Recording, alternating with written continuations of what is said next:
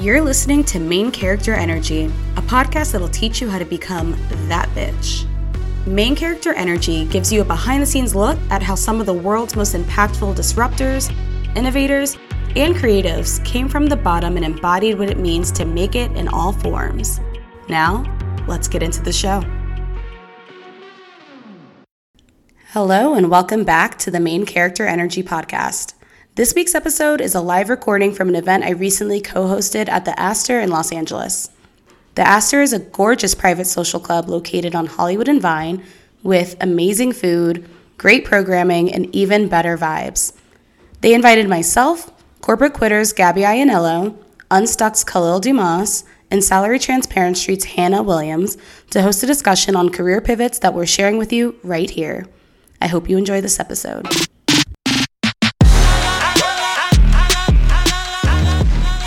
So it sounds silly, but just like little things like that, I've kind of learned how important it is to really set up your boundaries, to be able to like set up your system for yourself, to be able to set up routines for yourself to remain mentally well. Yeah. Of course, like physically well, you know, hot girl walks. We love our hot girl We walks. love hot girl walks. And hot boy walks in. And hot boy Yeah. walks. Yes, Kahlil, you can Uh, be part of well, it. hot girl walks are gender inclusive. okay. Yeah, they're gender inclusive. But yeah, things like that because also it's just like it could be a rat race sometimes with yourself. Yeah. And there's so many things we want to do. And I think when you're creative, you just want to do everything. And there's so many options, there's so many opportunities, but you have to like slow down and say, like, you know, we we can get to that, but I have to, you know, it's a marathon. chill with the like to chill. ice which is- shaking espressos. yeah, which is hard, yeah, because I, I like espressos and I'm a Capricorn and I'm like always doing too much. Yeah. So yeah, I'm a I'm a recovering overachiever. So that's the first step is to admit that. But yeah, just taking care of yourself is really the foundation of that, and I hope to continue that in my work as well. Absolutely. Yeah, I'll echo that a little bit. I'm a recovering perfectionist. So Love that. Welcome. my yeah, and like as an entrepreneur, it's so difficult to be a perfectionist and to like not have a clear path ahead of you and try to do your best. It can feel really you burn out so fast trying to do everything mm-hmm. perfect. But I feel like the best part of the entrepreneurship journey is actually making those mistakes because you learn so much from the mistakes. Like the mistakes are actually the best part of the journey because they also lead to those pivots. You know, when you try something and it doesn't work, you're like, mm-hmm. okay, well, that didn't work, but now I can try this. It's almost like failing is a good thing. And it was really difficult for me to accept that and to embrace it and to lean into failure and just not be afraid to try things that I was previously really terrified to try because I didn't have enough courage or trust in myself or my skills as a new entrepreneur and a new content creator. So yeah, I would just say like my biggest struggles have been the perfectionism and just to embrace my imperfections and run with it and know that that really makes me who I am as an entrepreneur and it's mm-hmm. part of my success. So that's difficult though. Yeah. Do you think that like just like, uh, to stem off what you just said, like do you think that the failure part, like because we all had to get comfortable with that? Yeah. Do you think that was because of corporate, like working a nine to five job? Like Oh, because yeah. if you failed, you were like in the doghouse, You're like you're like, a done. performance plan, But yeah. When you're an entrepreneur, Yeah. you're like, Yeah. oh, okay, that didn't go well. I guess we'll just like change the t- marketing Yeah. marketing strategy, or we'll like fire the. Well, we're not going to fire people, but like, okay, maybe we'll have a talk with our EA or like the or whatever, whatever it is to like change things. Yeah. You know, I think that's definitely something you have to reconcile with is your relationship with failing. I think we don't talk about that enough. And that's something that, you know, as we kind of gone through kind of what we've learned, I learned in corporate, you know, I was a I was an advocate for job hopping. I thought, you know, after a year I get tired of the role. I'd be like, let's do something fresh, plus I can double my salary or I can sway, you know, you know, negotiate that way. But, you know, I always found myself at, you know, that eight month mark, like kind of burnt out and tired of the role. And then I went into entrepreneurship and I started to kind of replicate that again because mm. when I left corporate and went into entrepreneurship, all of a sudden you're the person, like, you know, you're creating the environment. And so I, I really had this moment where it was like, at the end of the day, it was, it was me and how I was approaching the work. I think a lot of entrepreneurs, I think there's like always this kind of versus entrepreneur versus corporate. Mm-hmm. And when you get into and have been in either space, you learn that it's all under one hood of capitalism. And Yeah. it's up to it's up to us Amen. to set the boundaries and to build the life you want. But in order to do that, it goes back to like the intro of like setting boundaries, really sitting down with yourself and being honest with what you want. I think that was the hardest thing was aside from failure was kind of failure in, from others' perspectives, whether that It's always was- about that. It's really, oh, I don't care how much debt Yeah. I go into. I don't care how many times I screw up. It's like Yeah. when other people view it, that's when I'm like, the shame just sinks in and I just can't do anything. Yeah. I don't really care for myself personally, but when you got eyes on you, you're like, oh God, I got to perform. I got to do well. Absolutely. I think with failure too, I was having a conversation with a few entrepreneurs this morning, and we were talking about that mindset shift from failure, where it's Yeah. you have to kind of go into that mode where you're like, it's not happening to me, it's happening for me. Yeah. Um, whether it's like a client that's not a good fit, or whether it's like having to change your pricing, or you were being like underpaid, or whatever it is, it's like you said, Hannah, it's like a lesson that you have to kind of learn from. But it should feel good. I think we are hard on ourselves, of course, because why wouldn't we be? But then you have to like take a step back because I know we all do it and we all talk a lot because we built this little circle for ourselves. But then you kind of have to step back because I look at all of you and I'm like, you guys are doing so much, and other people kind of see that and see how much you're doing. But when it's you, you're just like stupid, stupid. No I'm kidding. literally. Kicking yourself, literally. yeah, always kicking yourself. And we should have started there. Like we like we've all gone through the journey of like they watched me leave corporate. I've watched them build businesses. Like I just met Tiff and Hannah today, but we've been on Zoom calls for the last year. I met Gabby over TikTok, and the first time we met was at my wedding. Like it's it's so much more than Kind of just- weird. it's really weird. but it's just so much it becomes so much more than the work and i think that's where when we talk about going from stuck to success when you focus too much on your performance in the work like that goes in again to the failure conversation right you're going to be out of balance and that's a huge learning curve that i think we're still all oh, learning oh, still, but I don't think we're ever going to master it, honestly. No, Yeah. and, I don't- and that's part of Yeah. it. I, I think know. is like I just- embracing that there's never going to be like everything perfect. Like one day it's going to be great, and then the next day it's a tsunami, and you start over again. And that's kind of the beauty of it. Totally. It's I'd rather be doing that than my corporate job. I'll take it any day. Yeah, so you know, I definitely want to phrase this too because again, I I think a big thing when I go and speak is the audience is usually like torn between entrepreneurs and then people who are like trying to break out from corporate or trying to just optimize corporate. So like given your experience and we'll go to you Tiff, like what were some of those things that that you would recommend someone really look at if they're trying to change the relationship with work, if they're trying to start a business, like what are some of those things now looking back that were maybe really important that didn't seem important at first, but have really led to your success? Okay, two things came to mind. The first is like really channeling your soft skills. So we were talking about like the rush to learn all your skills and be like a marketing guru and a sales guru. And it's not that. It's more like your soft skills. Like, yeah, like how can I connect to people? And how do I like show up in the world? And what's kind of like a passion of mine? What am I naturally good at, drawn to? um, outside of like hard skills because those are transferable. Like a lot of those soft skills are transferable. You can like take that anywhere, and that's what makes you you. So I think like figuring what that is. Like maybe you're like really good at like meeting new people. Like maybe you can chat anybody up at a bar, like stuff like that. That could be one. And then the second thing, which can kind of go hand in hand, is everyone says this, but like, you know, networking and like just meeting people because just being very intentional about like who you've connected with. There's been times where I've, you know, met certain people who have spoke me into a room because we just had a, a nice couple of connections, even one connection that was meaningful. Yeah. And you can kind of look back to that person and they might be able to say, Hey, I thought of you, or this is something coming up. And um, it could be very like mutual and organic transaction that can really help you um, propel yourself. And I think that, and that's such a good point. I think being intentional with your relationships, that's such a, and, and obviously soft skills. But that's something I noticed is like I was kind of a tornado through working relationships. I didn't really sit and nurture and align myself with the relationships I want. And I feel like we've all kind of done that and look at how cool this is. So I definitely want to highlight that and also soft skills. That's, that's huge and something that I don't think we give ourselves enough credit for Yeah. um, as that skill. Yeah. Um, mine is really just the notion of dabbling more. Like, I think for a while, I never would allow myself to like stretch in certain ways because recruiters or whoever was hiring, or, you know, based on my resume and skill set, someone would say, okay, you're only allowed to do teaching or you're only allowed to be an assistant because this is all you're known or, or good for.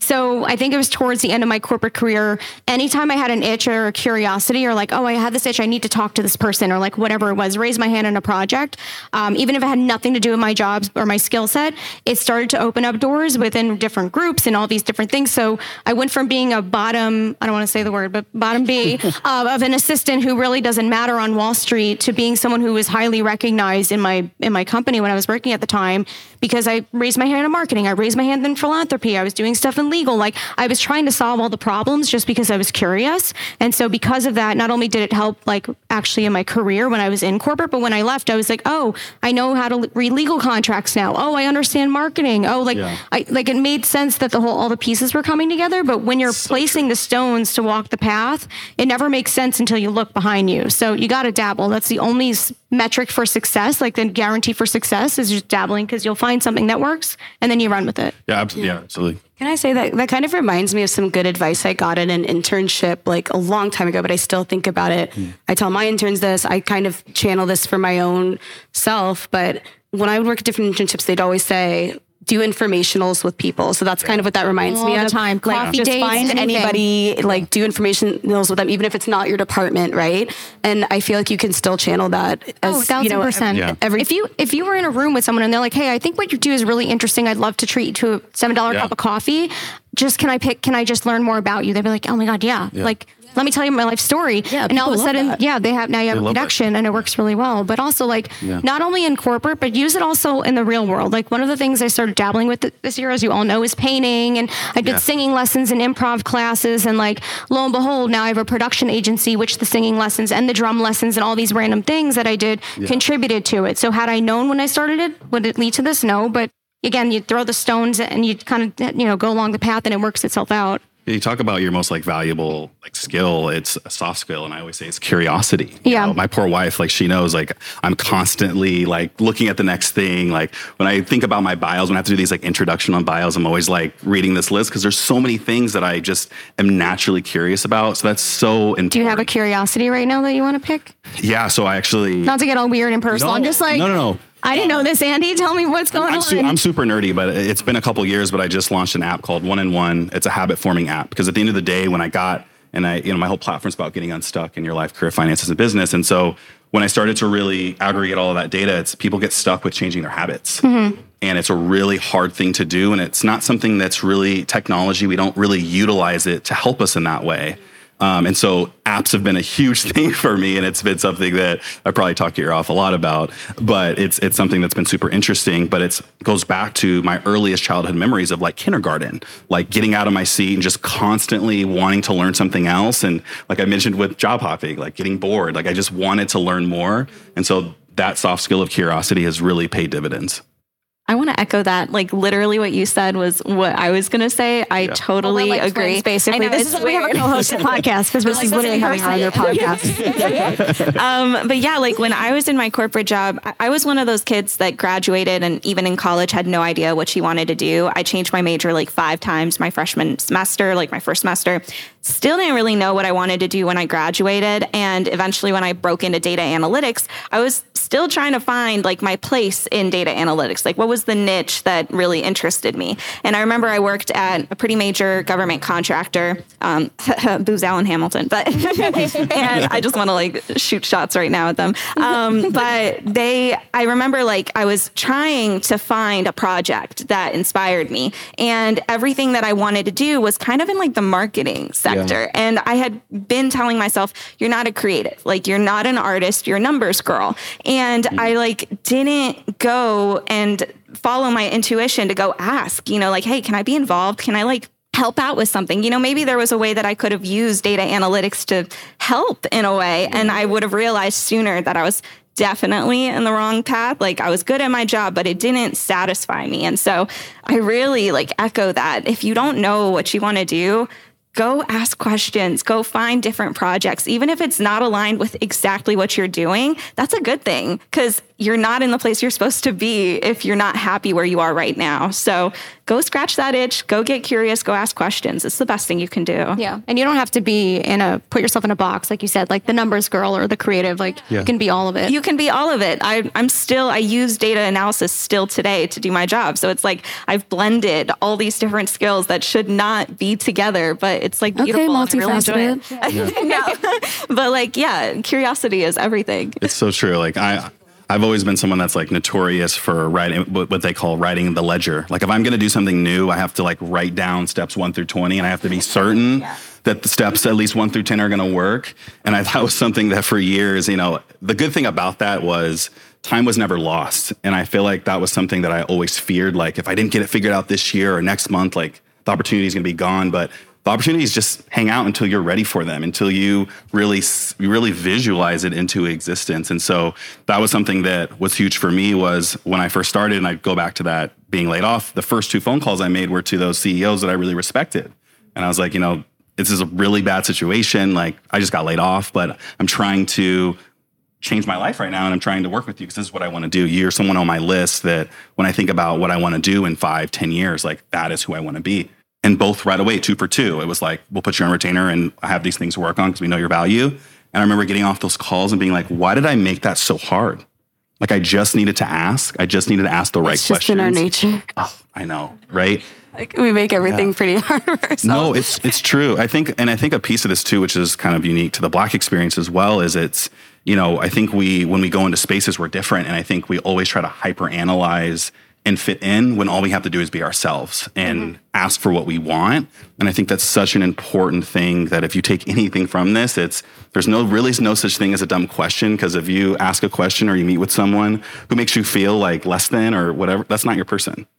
Guarantee there's 10 more people that are going to be there. There's, you know, at least four more that are going to be there. You know, there's another four that are going to be there. So that's something that has been really, really helpful. But you know, it's still up and down. Like there's still times where I'm like, yeah. I want to meet a Hannah Williams and I'm like nervous. I'm like, what the heck? You know, like, you know, it's uh, I don't bite. I mean, I was sweating bullets, even though Austin's really hot. When we met, yeah. I was like, yeah. What am I doing? Why? Why? why I mean, I'm not that. I'm not that big. why would you want to meet with me? But here we are, girl. We have a podcast. well, You're now special. we do. Oh, before we knew each other. No, but also like what you said about making the ask. I definitely struggle with that of being like scared to ask for what I want or, mm. you know, shooting your shot.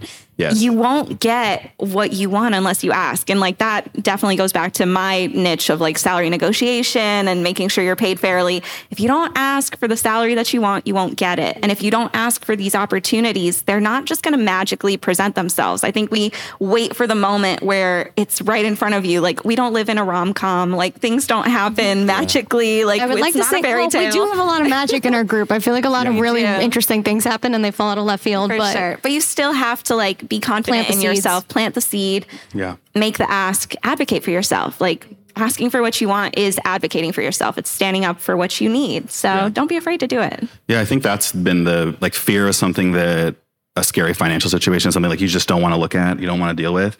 But like the moment you start doing those things, it's amazing how your energy shifts. Like when you go into situations or really any situation without fear because you love yourself and you know what you have is special, it's crazy how the how the universe and just energy attracts itself to you. And I don't know if you guys are into that woo-woo energy thing, but I'm someone that again I'm like Hannah, I'm, I'm data, I'm science, like I'm not woo woo. And it's something that's been super eye opening to me. Again, something that I just value so much here because I know you guys, I know Gabby. Oh, I got my tinfoil hat on. You yeah, guys yeah, know yeah. I'm weird. Yeah, you're my weird I mean, person. I'm weird. I look like an alien, but I love it. We're here for it. Yeah, I love it.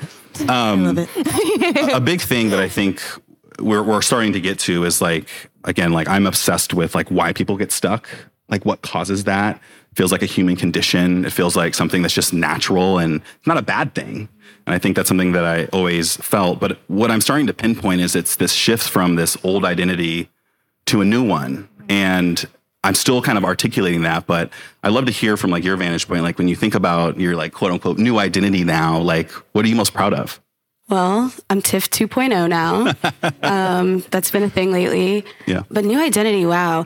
I guess the first thing that I'd want to point out is like in this space that you create for yourself, like you got to be okay with continuing to reinvent it. Yes. And continuing yeah. to be like, you don't have to stick to this one identity or you don't have to like make a place or a thing or an industry or a niche your identity and i think we well maybe i'll, I'll speak for myself like mm-hmm. maybe i was doing that a lot especially when you're like what is my business? Who do I serve? And like, you want to get really granular and you like really want to like, everyone's like niche down, niche down. You, anyone who makes content, you're like, oh my God, um, niche down, niche down. What does that mean? Yeah. Like, holy crap. But, um, what I think that you need to be able to do is like, yeah, continue to like dabble, try things reinvent yourself. It's okay if you're like, if you ventured off from what you did before and that it takes time to kind of get to a point where you're like, this is what I want to do. Like, this is what my business is. And I think I know for myself, I was like very desperate to like be that person already. Mm-hmm. Like, I'm like, I've been an entrepreneur for like a year now. Like, I feel like I should have this. I feel like I should have like my elevator pitch down and like all this.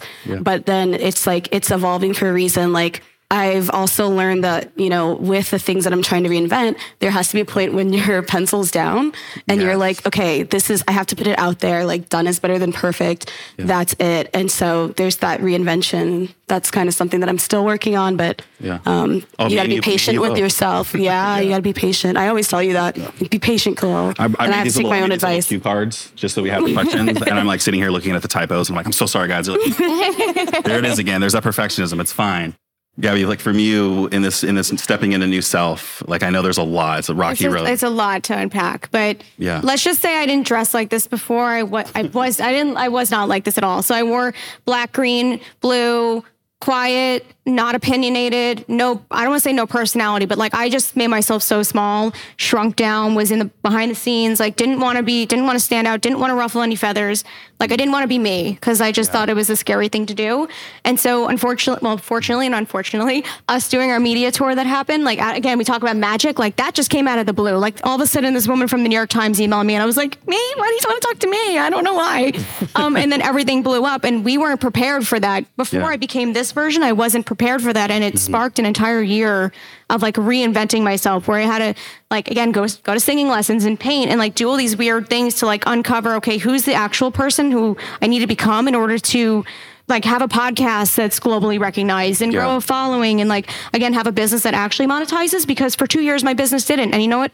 It sucked. Yeah. so you know for that reason it was like my life was on pause for the you know the business was on pause wasn't making money things weren't coming through and so for that when you're stuck it's for a reason and so in this case it's because i needed to change who i was Yeah. and now we're picking up momentum and the business is like thriving again and we're get, we're get, making Become traction Become who you are, you mean? Become who you are. Exactly. Yeah. Yeah. So You- I'm becoming what I wasn't becoming who I am, right? Yeah. But like when I'm stuck and things aren't in flow and they're not popping up, that to me is a huge indicator. Like we we've done like something wrong. Like we are not where we're supposed to be because the wheels are not greased and they're not turning. So that's when you have to sit back and be like, okay, we're gonna do the hard things and you know have the breakup and lose the friends and move across the country and like and I'm also crazy and I do things like that to try to make things happen because I'm like change change of environments. I important. change everything all the time Yeah. for that reason of like something's going to happen. And if I have to control it, I'm going to do it. But it's a hard process and you don't know when it's going to happen. But when you're stuck, it's because of that reason. Like you have to go undergo through the like dark night of the soul, as they say, or like the internal shedding that happens. It's, it's part of the process, even though it's really sucky. Yeah, One of the cornerstones of my whole platform is just get started for two minutes. I've learned that that removes so much resistance to anything you want to do. Like it could be cleaning your room, it could be researching something you want to do, it could be starting a business, it could be going for a new position. Just getting started is the key. I spent years just not wanting to get started, and I can't tell you how that physically manifests it, it can be really tough. And so the moment you kind of let go of that, and that's partly because I mean, probably half of us in the room have ADHD to some degree. It's really tough to navigate that. And that was something that I realized attributed to quite a bit of it. But yeah, just getting started is is so powerful, and it's something that I'm trying to convey to people on scale. Yeah. Um, I would say more so Hannah 2.0. I have like practical things that I'm learning. I didn't realize, like, I think corporate really brainwashed me to see work as nine to five. Like, that is, you have to work nine to five, and those are your hours. When I went full time, like, entrepreneur, I tried to go by the nine to five, but I realized, like, I can't get work done past like 12 o'clock. Like I would wake up at 6 a.m. and bang out like four hours of really good work. And then like I can't keep going. And I would feel so bad about myself. Like I'd, I'd beat myself up for it. Like I used to do this in corporate all the time. You know, why can't I do this?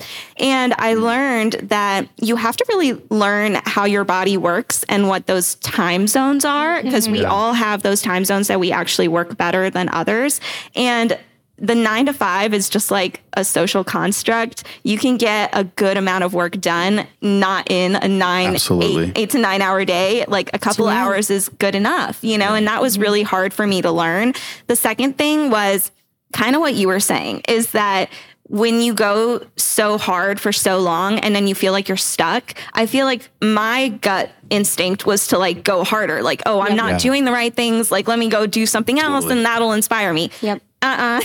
Definitely not the right thing to do. Yeah. It means you have to slow down. And for me, like forcing myself to like take the day off because I'm completely burnt out and I just like won't let myself realize it was really difficult, but mm-hmm. huge for productivity and like growing Yeah. my business once I Speak realized on it. it. yeah. Speak on it. It's really hard, like sometimes to give yourself a day off. Well, yeah, and to give yourself a day. Well, and, and the days And that really really take a day off. productive, Yeah. like, Yeah. are not actually. Let me go and sit on a computer. It's like I'm going to go walk for three hours because I need some creative buzz, and I can't get it sitting in front Yeah. of the computer. So I guess we're going to do that today. Like whatever. It Yeah, looks like different weird things, like yeah. being like I have to like I was just talking about this with my family like I have to you know maybe work in one spot for an hour and I have to change my scenery I have to Mm. like walk and then work in another place for an hour and like these little things that my family's starting to pick up on which they probably think is funny but it's like it's just how I It was the coffee addiction though, because every time you go to a new coffee shop, you got to buy another espresso. So it's it's it's good and bad, but I know. I don't hear a problem. that's why you get a membership well, until you start like twitching in your eye, like you can't focus anymore, then it's a problem. But Yeah, and, and that's and the, the biggest thing is that how how it makes you feel, right? All these things make you feel more in alignment with with who you are.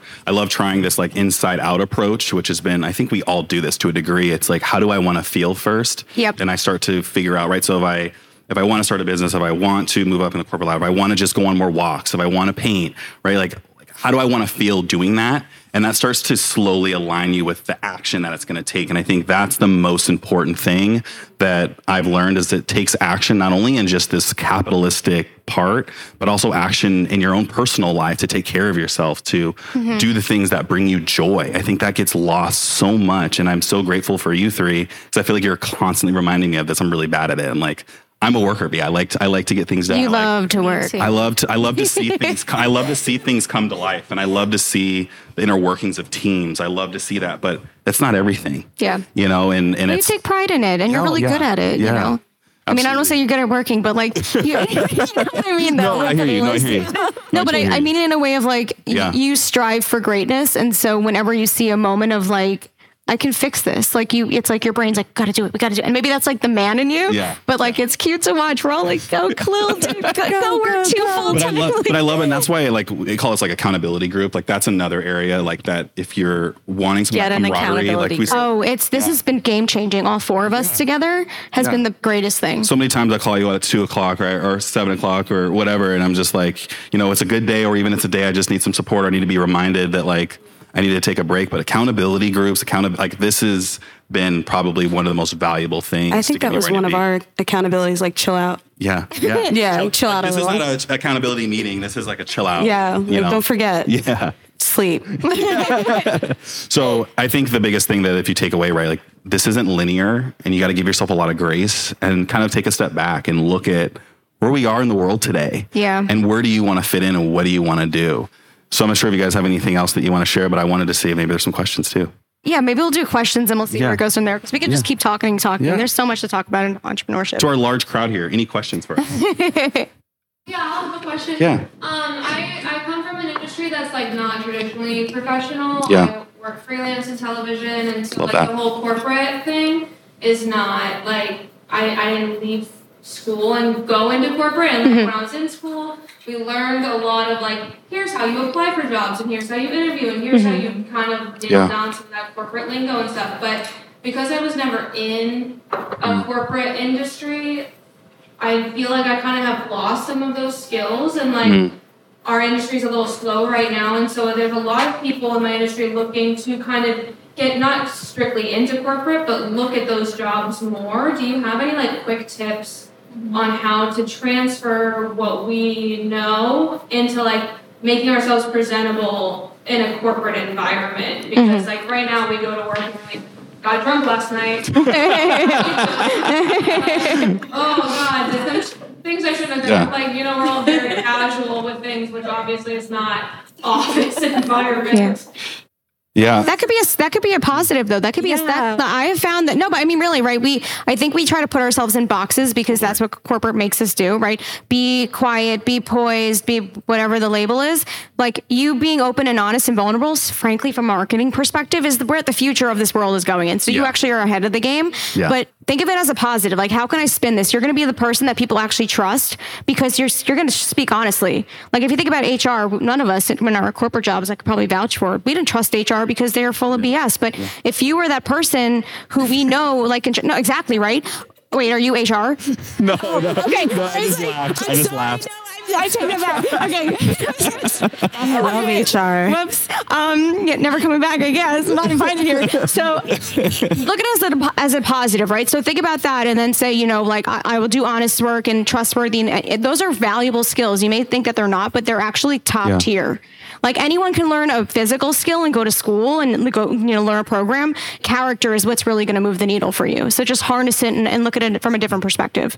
I would also say like speaking data, but I know one of the biggest things like on a resume to if you're looking to break into corporate is making your responsibilities and like what you've done quantifiable. You know, Yeah. being able to say like because your skills are still important in corporate, you know, even though it's like a different industry, we still need you. and so I would just find a way to talk about what you've done in your career and be like I increased productivity X because of my fantastic photography skills, you know, snapping X rate, you know, Yeah. however way that you can make it sound like with a number that you brought value, that you increased X is definitely going to stand out, even if you don't have the background. Yeah, and I would I would echo that and agree. And I think the biggest thing, the, the, the two biggest thing, one, it's about your network. I learned that when you would go in interviews cold and you would have this pressure of like this person doesn't know me, I have to like prove my value. That's really tough. And most of the time that's not the environment for you. The biggest thing that I would think you should do is go look around and see like who do you want to emulate? Like who do you respect? Like what work do you want to do? And go talk to them because you're going to learn two things. Well it's going to do a lot of things. One it's going to show them that you're looking for something and they might have something for you. But two you get to pick their brain like and i think it goes back to data and numbers. Like what do you care about? And how can you support that leader the biggest thing in my career that I always would champion and what I would always tell my future managers is I'm here to make you look great because if I do that, I'm going to look great. Right. And so I always came from the mindset of helping. That's something you talk about solutions. Like that's something that I had to like pinpoint about myself. And there's probably something unique about you that you help other people with. Harness that and go have those conversations with people you respect. I'm gonna wrap all that up in a bow with like the personal branding side of it, where Yes. you take all of that and it's like you're leading with this personality of yours. You're leading with yes, you have these skills that you can quantify and these people that you're meeting, but being able to then like translate that into everything you do, whether that's optimizing your LinkedIn profile to like include that same language. Also, even talking about like it's really nice and refreshing to hear what people do outside of work as well. So to hear about like any of the cool things that you do and how that might be integrated into your personality and what you bring to the table, whether that's charisma, whether that's being hardworking, whether that's being really supportive, those types of things can definitely be translated and even like your Instagram, those types of things.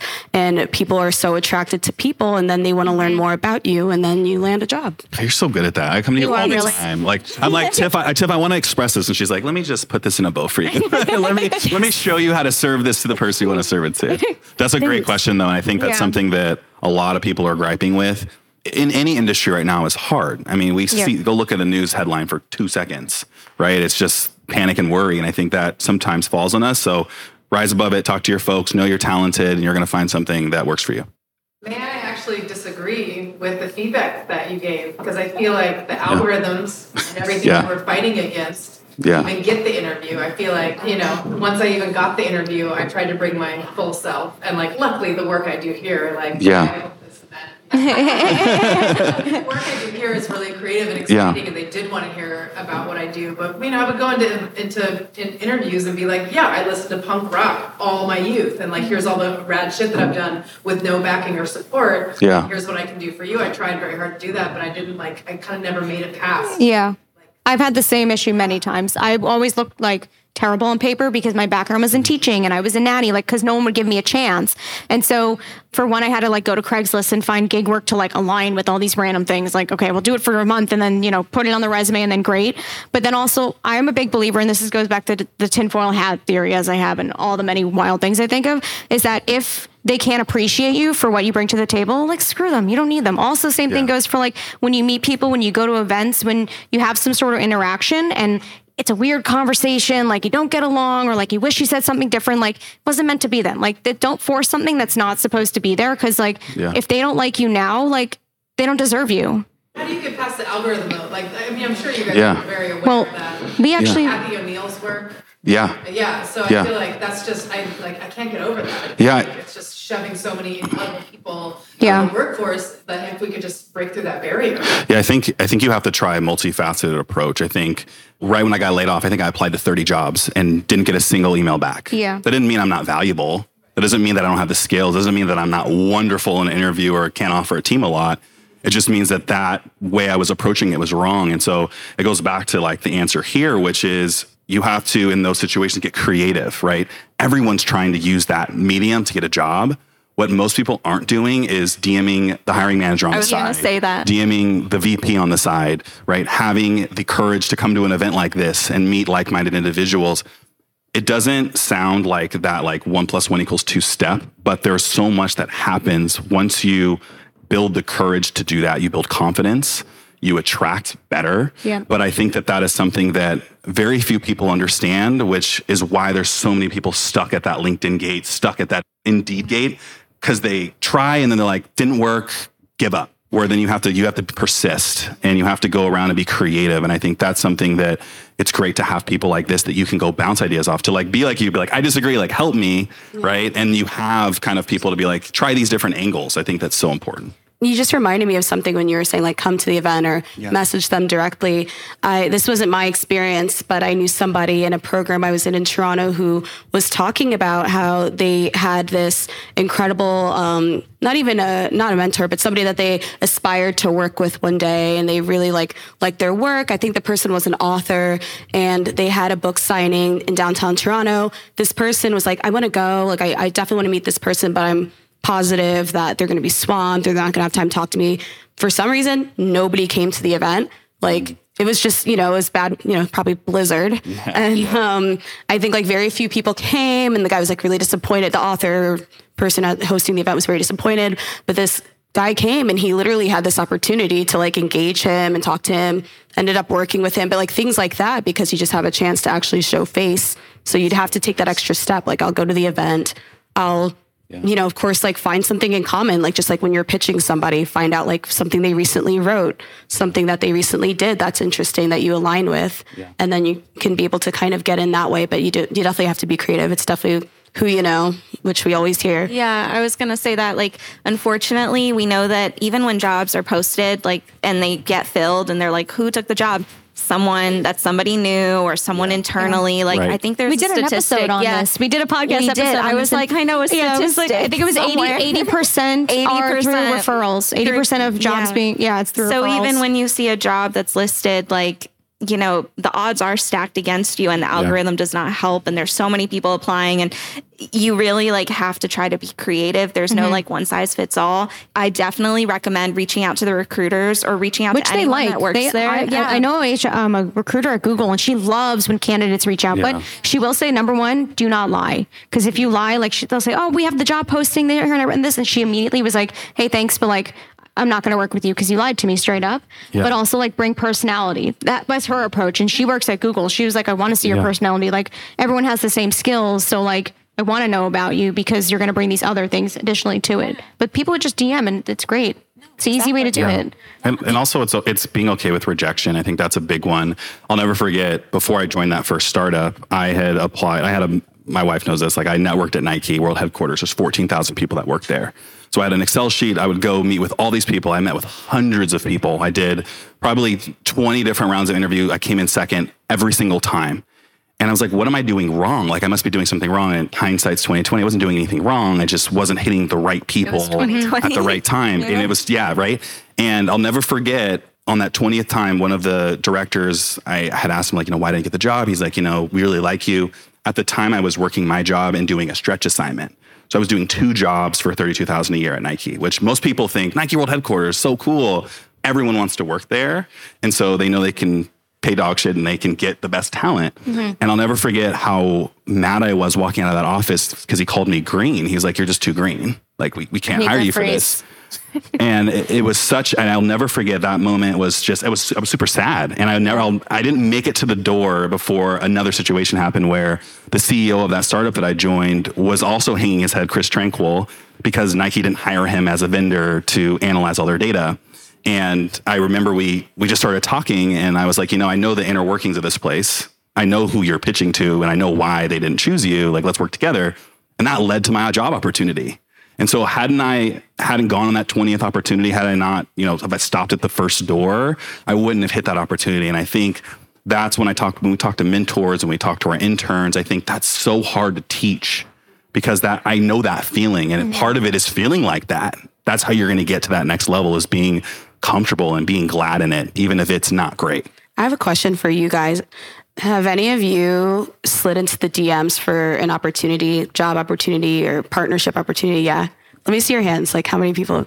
Oh, yeah. it's becoming like more and more common. I mean, Yeah. it's just I, I I don't know. I don't sometimes DMs kind of make me nervous, but it's definitely like Yeah. it's definitely a thing. But I, I have seen people do that and Now that I think about Holly, your assistant did that. It's literally And you hired her immediately. it works. See, there's success stories. Actually, my audio editor did that too. What am I talking about? Everyone, I forgot about that. Yeah, no, seriously. Like I get emails and DMs and stuff every single day. And every time I get one, I'm kind of like sad because I'm like, the role's been filled by someone who did the exact same thing you mm-hmm. did.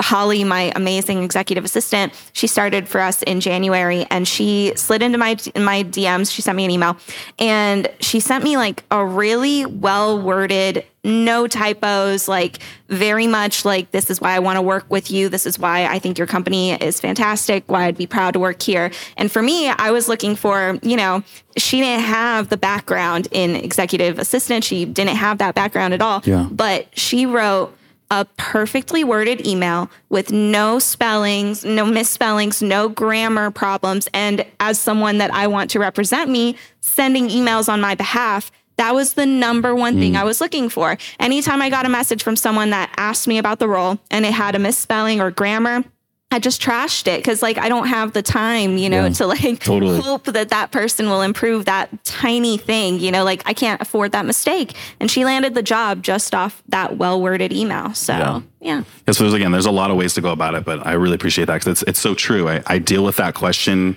constantly, and it's a little bit of despair, and right, and I, I just I empathize so much. So I hope that helps. I think I was most pissed that I had this gorgeous resume. Yeah. Yeah. Oh, I have to have a courier font Yeah. to like even be. Oh, that's the worst. How you have to like take out all the color and all the personality, and it's literally just like, yeah, it's the worst. At Nike, they make you make these career maps. So they want you to like not have just a resume and a cover letter, but a career map. Your first question was mine. Like, what the fuck's a career map? I don't know what that is.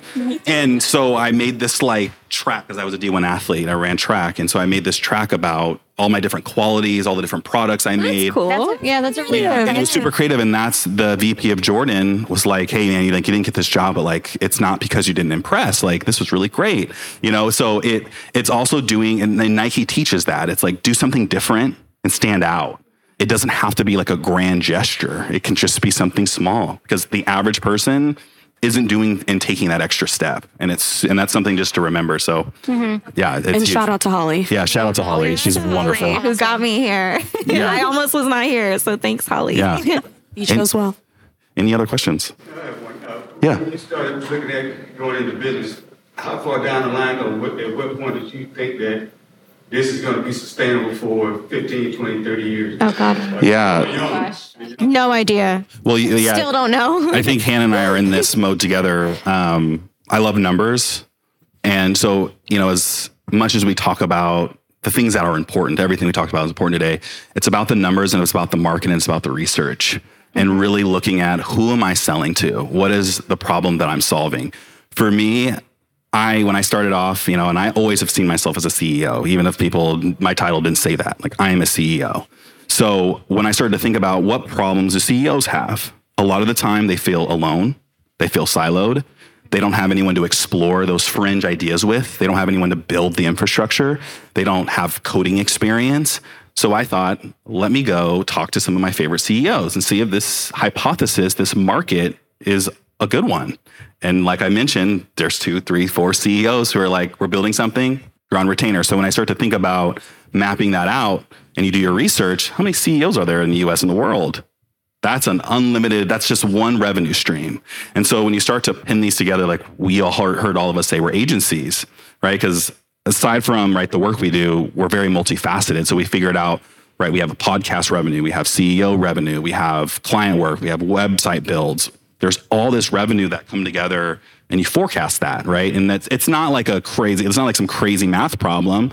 It's like a simple Excel sheet. And it's like, okay, this is how much I'm bringing in and this is how much I'm accruing in debt. Does this work? Yes or no? And that's a really hard thing to to do, and that's why it's great to have leaders like this. You know, I've struggled with that. I'm not Yeah. a numbers girl. I don't like, I'm more, when you think about sustainability, I think a lot of people think about, oh, is the business feasible, right? Are we making more than we're spending? For me, sustainability is like, do, do I care enough to do this long term? Because Mm. So I, true. I cannot stay in one place at the same time. Like, I like to do a billion different things. I change my mind all the time. And it's not necessarily because I don't like what I'm doing, it's because I'm really curious. So I don't believe I'm ever going to be sustainable in the sense of doing the same thing for 10, 15 years. Like, Yeah. my, I pivot every year, every two years. I don't even live in the same place for more than a year. Yeah. So I think you have to ask yourself, what does sustainability mean to you? And then think about that long term and like also what you're, how you are as a person, because that's going to determine what the sustainability, you know, check boxes are. That's the most important part. Is it's like, does this align? Because every major CEO you talk to is going to say, "I get up out of bed to do this because I care." You know, like I had that kind of coming to Jesus moment. Like I'm working sixty to eighty hours a week, but it doesn't feel like that. You know, and sometimes I come to you guys and I'm like, it does, but I get joy out of it and I love it and I truly do. You know, I couldn't do this in previous roles because to your point, like energetically, I didn't care, but I care about these people that I work with and work for. And so back to your question though, of just like, how do you scale this out? It really does start at that human level, but then we do have to reckon with like capitalism and you have to hit those marks. Those are just because even with entrepreneurship, we're working with giant companies. I mean, I, I negotiated a multi-million dollar deal with SoFi. Like I'm all of a sudden in meetings with the SoFi CMO, right? Like I can't bring in my entrepreneur woo-woo side. I have to be honest with what that is and I have to deal with it. So I think it's having that dynamicness in your business. It's being honest with yourself and realizing too that it's not going to be linear. You're to have times where you spend $10,000, $20,000. There's to be months where $50,000 comes out of nowhere. You have to be able to really level set with that. And I'm more than happy to talk to you more about it because it gets deep and it's something I think we talk about quite a bit. But Hannah, I want to hear your side too because I know you're Yeah. big the numbers here. Yeah, no, literally the numbers. Um, practically, like for our journey, James and my fiance and I, when we launched our page, it was kind of a different story. So, like, we filmed the same day we posted our video. It went viral overnight, like big time viral, not just like a million. Like, we're talking like five within a week. And so for me, I was like, that doesn't happen unless you have something special, you know? So you have to also see how people react to what you create. And for me, I was like, this is huge. You know, we're getting media attention. It was like, that was my moment and I had to grab it. Otherwise, it was going to pass me. And I was also looking at a couple things like I'm working full time. I want to do this full time. If I'm working full time, will I be able to commit the energy that I need to put towards my business to grow it to what I want it to be? And so I personally, and James and I, we took a risk. Like I, I'm not going to say it was all, you know, roses. We looked at the money we had in our savings. We had enough to last us for about six months. And we were like, if we quit now and we give this our all and we go 110%, if in a few months we knew that it was going to work out. And it took a while for us to monetize. We didn't get our first paycheck for like three or four months. We were right on the edge there of it not working. But I think it was really like listening to how people were receptive to our content and like what the special spark there was that really made us believe that we had a business. And I think we we did it right. You guys are huge, so yes. Um, great job. Um, for me, it was definitely because it, it started with passion, the passion piece. Um, I was really passionate about helping women owned businesses, black owned businesses propel. Um, and I was also really passionate about um, helping emerging creators propel. And what happened was, you know, of course, during the pandemic, there were so many businesses forming and taking off, and a lot of um, Black women-owned businesses that I was following were getting, you know, funding, doing really well, you know, launching here, there, everywhere, and I had a lot of friends who were launching their businesses, and I just like was cheering them on, like I'm just like hype woman, but that was the passion that fueled the data behind it that there were so many businesses emerging there was the need for support to brand them, to help them with PR and help them with marketing. Um, same thing with the creators and the creator economy, of course, booming, being a billion dollar Yeah, easily a Yeah, billion. multi-billion. multi-billion dollar, dollar industry. Yeah. Um, I was like, that Don't sleep on it. Sustainable, yeah. Don't sleep on it. And so, uh, so yeah, those things kind of combined. Knowing that I was just passionate about that, wanting to help them, and then seeing how much people were supporting them, how much funding was going into and paying attention to those industry trends, led me to believe that yeah, it's sustainable. I can actually center my business around what I actually just love to do. Absolutely. And I, and I think when I think about like that scale, because you're talking in order to last five, ten years, you have to scale. So, you know, in the first couple of months of business, I was making like anywhere from three, you know, a couple hundred dollars, thousand dollars. And then all of a sudden I got really good at writing contracts. I got good at really understanding the landscape of sponsorships first, like one-on-one clients. Way easier to sell a company than to sell individuals. That's why what Hannah and James did is amazing because that is the hardest thing to do. But what helped me go from three to four to five to six figures eventually is delegation. And like I mentioned, how teams work and operate. You know, like a lot of you helped me with that. You know, Hannah launched my podcast. Tiff is my PR. Gabby helped me even with just giving the referral of her executive Gabby assistant. launched your podcast. yeah, Gabby. Yeah. Okay, no, we- oh, well, Yeah. So way. Gabby launched my podcast, and then you helped me with, you know, introducing to Holly with delegating to an executive assistant and helping with some of those little Yeah, things. you So- have my assistant now. Yeah, we- we Careful. share a system. I know, right? Um, but Very those- integrated up here. as you can hear, there's a, there, there's a lot of tactics that go into that. And it's not that you have to figure it all out. If you just, again, spend two minutes, just each day, 1%, you look up and you're like, wow, I like started to put these pieces together and they're not perfect, but they're starting to work. And, and we, and we have conversations where sometimes it doesn't work. And that's where you have support. That's where you have family to rebuild. But at the end of the day, if you have the vision and you have the dream and you, and you know you can do it, you can do it. And I think that's the biggest thing is like, if you don't believe you can do it, it won't happen. Sorry, I echo that so much because Yeah. like I we really believed that we could, and Yeah. if we hadn't believed that, we wouldn't have took the risk. So yeah. And it sounds so woo woo, but it's really true. It's like, it, yes. business, you have to have Yeah. faith. Like that's So like I mean, y'all know how difficult it's been the past six months for me. Yeah. Like almost didn't make rent in November. Like my Yeah. boyfriend bought my groceries one week because I couldn't buy groceries. That's how bad it got. Yeah. You just have to have faith that oh, I'm, I'm going to figure out how to get it done and who's going to send me an email on behalf of me to get a client and who's going to do like you just have to be open to it and hope that something amazing falls through because number one you deserve it but also like you know you've planted seeds somewhere. You just have to be ready to catch the fruit. So it's just a matter of when. You were consistent, and then you launched your agency like ten minutes later.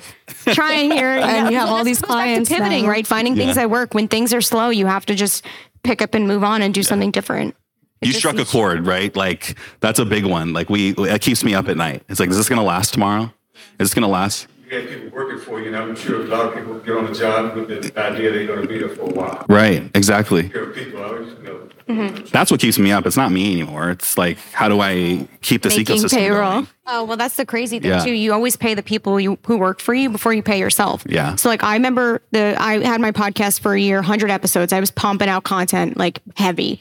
That average podcast doesn't do that many episodes. That was crazy, and I probably spent about twelve grand in audio editing. I hired someone because I was so busy because things were booming, and I had articles and all like I was just doing all. It's not wasn't my thing to be doing audio editing. I needed to go create content and do you know interviews, and I didn't make any money. That all came. That was a credit card, but I knew I needed help. And you got sometimes you got to pay for things, and you just got to make it work. And the people who are around you, like we just happen to be for free when we help each other. But Yeah, like yeah. you know, generally speaking, you, you pay people to help you, and they're to give you your time back so you can use it more effectively to make more money or make connections or whatever it is. So Yeah, that's the that's the biggest one. I mean, Tori Dunlap, who um, is a great friend of mine, like she's scaled her business using forty dollars to a five million dollar conglomerate, and that's the single handed thing that she always attributes is trusting other people with your vision and not going for perfection. And that even extends to corporate. I mean, when you think about your corporate job, like you usually just think about you. I think that was the biggest thing where I stood out and where people would get confused is I would come to them like, I want to help you because I knew that if I did that, I would People are build. so confused when you do that. They're like, "What's your motive?" They're like, what, what's going on? And I was like, What do you well, want? there's six of us working on it together and we're all together. We're going to go further than if it's just me by myself in a silo. We don't have that. So, Yeah. um, hope that helps. Any other questions? Yeah. Um, I know you can have multiple passions, but when one of those fail and you do have to pivot, how do you know which is the next one to choose, or how do you feel confident mm that would be? That's a really good question. That's a great question.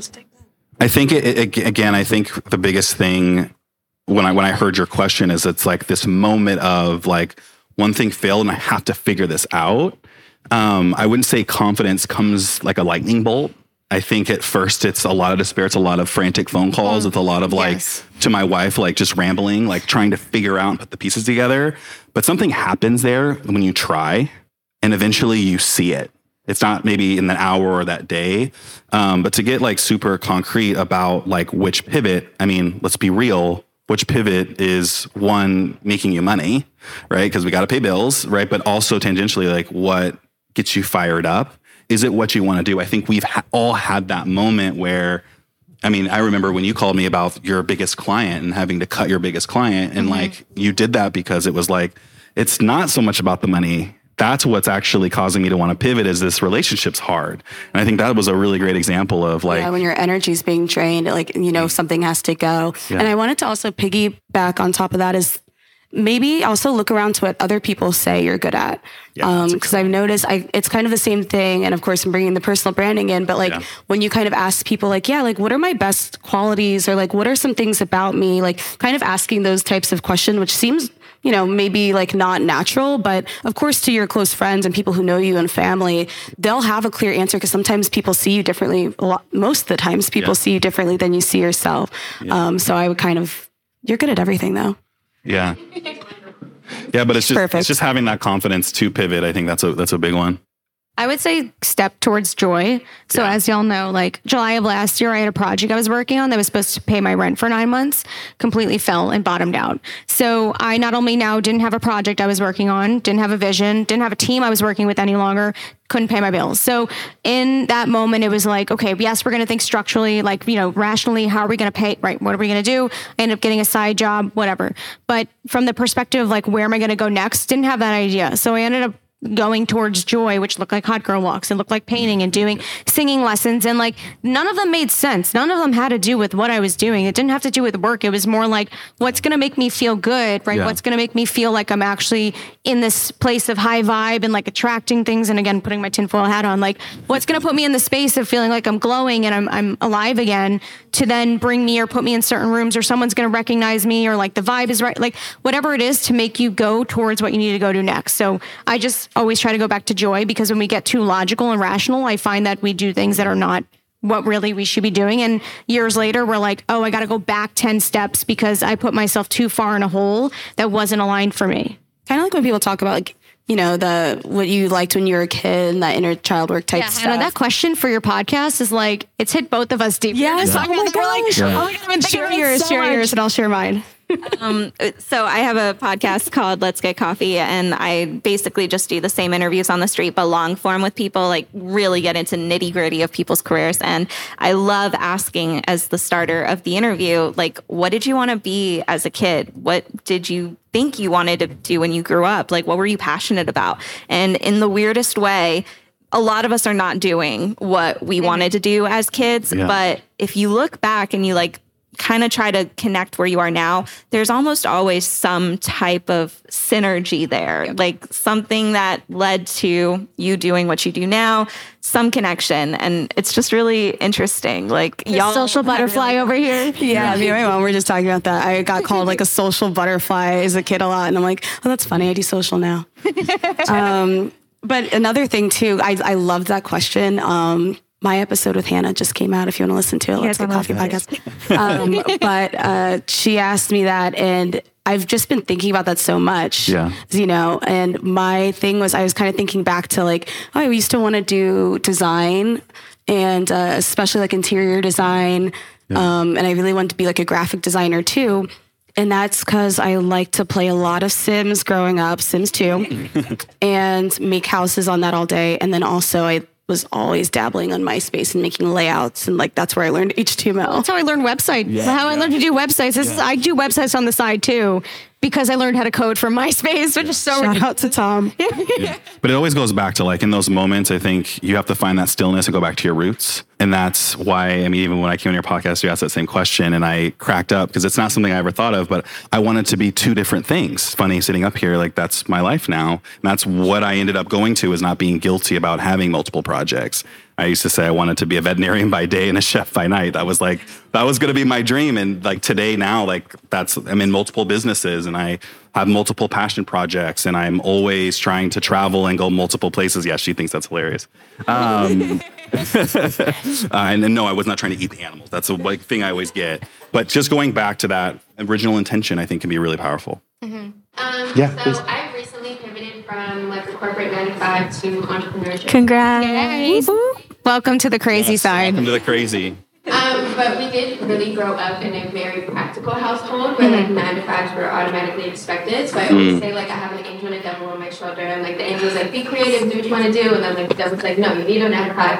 Um, and I feel like I'm constantly second guessing like my decision or the path that I'm going, and I always feel like pressure to get back into the nine to five just because it is practical, it is safe. Yeah. Um, so I don't know if you guys have ever experienced that, but if you did, do you have any advice on how to like get rid of that mentality and kind of just really go into what you want to do? whenever I ex- like old Kahlil, when I would experience resistance, I would run from it. I would overeat. I would, you know, scroll. I would do whatever I could to not look at that. I think mm-hmm. when you start to stop fighting the resistance and become, again, like I always say, like the best mirror, like when you go to the ocean, like how do you feel, right? You're just like observing, like you're just being. I think when we throw ourselves into the fray of our ancestral minds, like our minds are not optimized anymore. They're built to make you dodge the tiger in the bush. Like that's what it's scientifically meant for you to do. So if you incorporate yourself into that, right, like you're gonna have that yin yang fight. But if you kind of remove yourself from it, and again, go by what you feel, go what by lead by joy, like what Gabby said, you can really start to align yourself with like, what do I want? What makes me feel good? And like what I hear from you too is like this tension with other people's expectations. Now, if you find the solution to that one, let me know. Um, because that's like a constant battle. But what what helps is as you do it more and as you're more authentically you, and you know what that means for you, you'll unlock so much. But know that it's not gonna be linear. It's gonna look crazy. I don't know if this is helpful, but this helped me a little bit um, when I was making that transition because it was I was still I, I say this all the time like I still was kind of living in that nine to five world. I think one of you said that too, like um, Yeah. that structure in my head. Um, and so what I started to do, especially with like the content creation, entrepreneurship tasks and things, I would kind of just try to structure it more to kind of get myself on like a routine and a schedule of doing things and feeling like it's not so crazy and oddball Yeah. um, to be on my own and try to like create kind of structure like when you would go to work and kind of know that I have the times when I'm sitting down doing certain things and yeah, kind of make things systems um, in your own way. I think that kind of helped me a little bit. Absolutely. I mean, I Make I, it feel like a job. Like it is a job. It's your job. I still use that structure, It's just Yeah. like you said. It's not a nine to five. It's you know, it's like a ten to twelve, a one to two, and I'm done. Whatever works for you. Whatever works. but- And some days it is a nine to five. Yeah. But I love it for you guys too on this. Yeah. I think that there's definitely some things that are really stressful about being an entrepreneur, like health insurance. Those, uh, I know when I quit my job, that was like my biggest thing. And I just turned 26. So that was a big reason why I took the risk because I was like, I have a couple more months to like live on my parents' uh, health insurance until I make the plunge. And so I did feel that same pressure, like kind of like a ticking time bomb in the back of my head. Like, oh my God, if I don't make this happen, how am I going to get health insurance? Like all of this.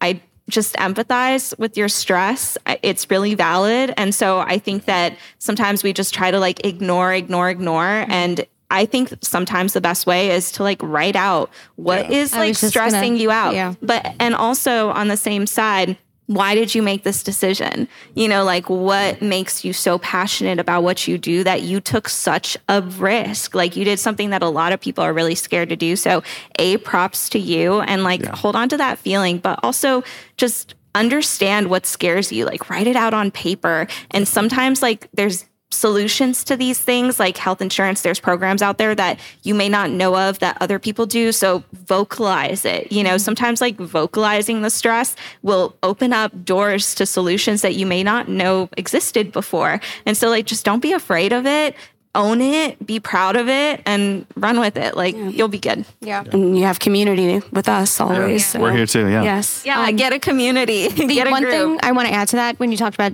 writing, all y'all know I'm obsessed with journaling. So I actually will like write as I've been journaling over the years, like I will go back and highlight moments of when I'm like, I hate this. Like, I don't like, you know, I'll do it for past relationships, jobs, friendships, so that whenever I'm having this moment of like, oh, I wish I went back to corporate or, oh, I wish I, you know, that I had this friend again or something, I can go back and be like, no, no, no, this is the reason why we left. Like, this person treated me like trash or like they didn't pay me well or like we're reminding ourselves why we chose courage, right? Because courage is a choice and not many people choose that route. And I also will do the same thing with visuals because I'm a very visual person. Like, you smell things and that trigger moment happens. So in my journal, I'll put plane tickets, I'll put pictures, Polaroid, anything to remind myself of like either the misery that I was experiencing that moment so that I don't ever want to go back there or the joy that I had in that moment. Because again, it's all about feeling.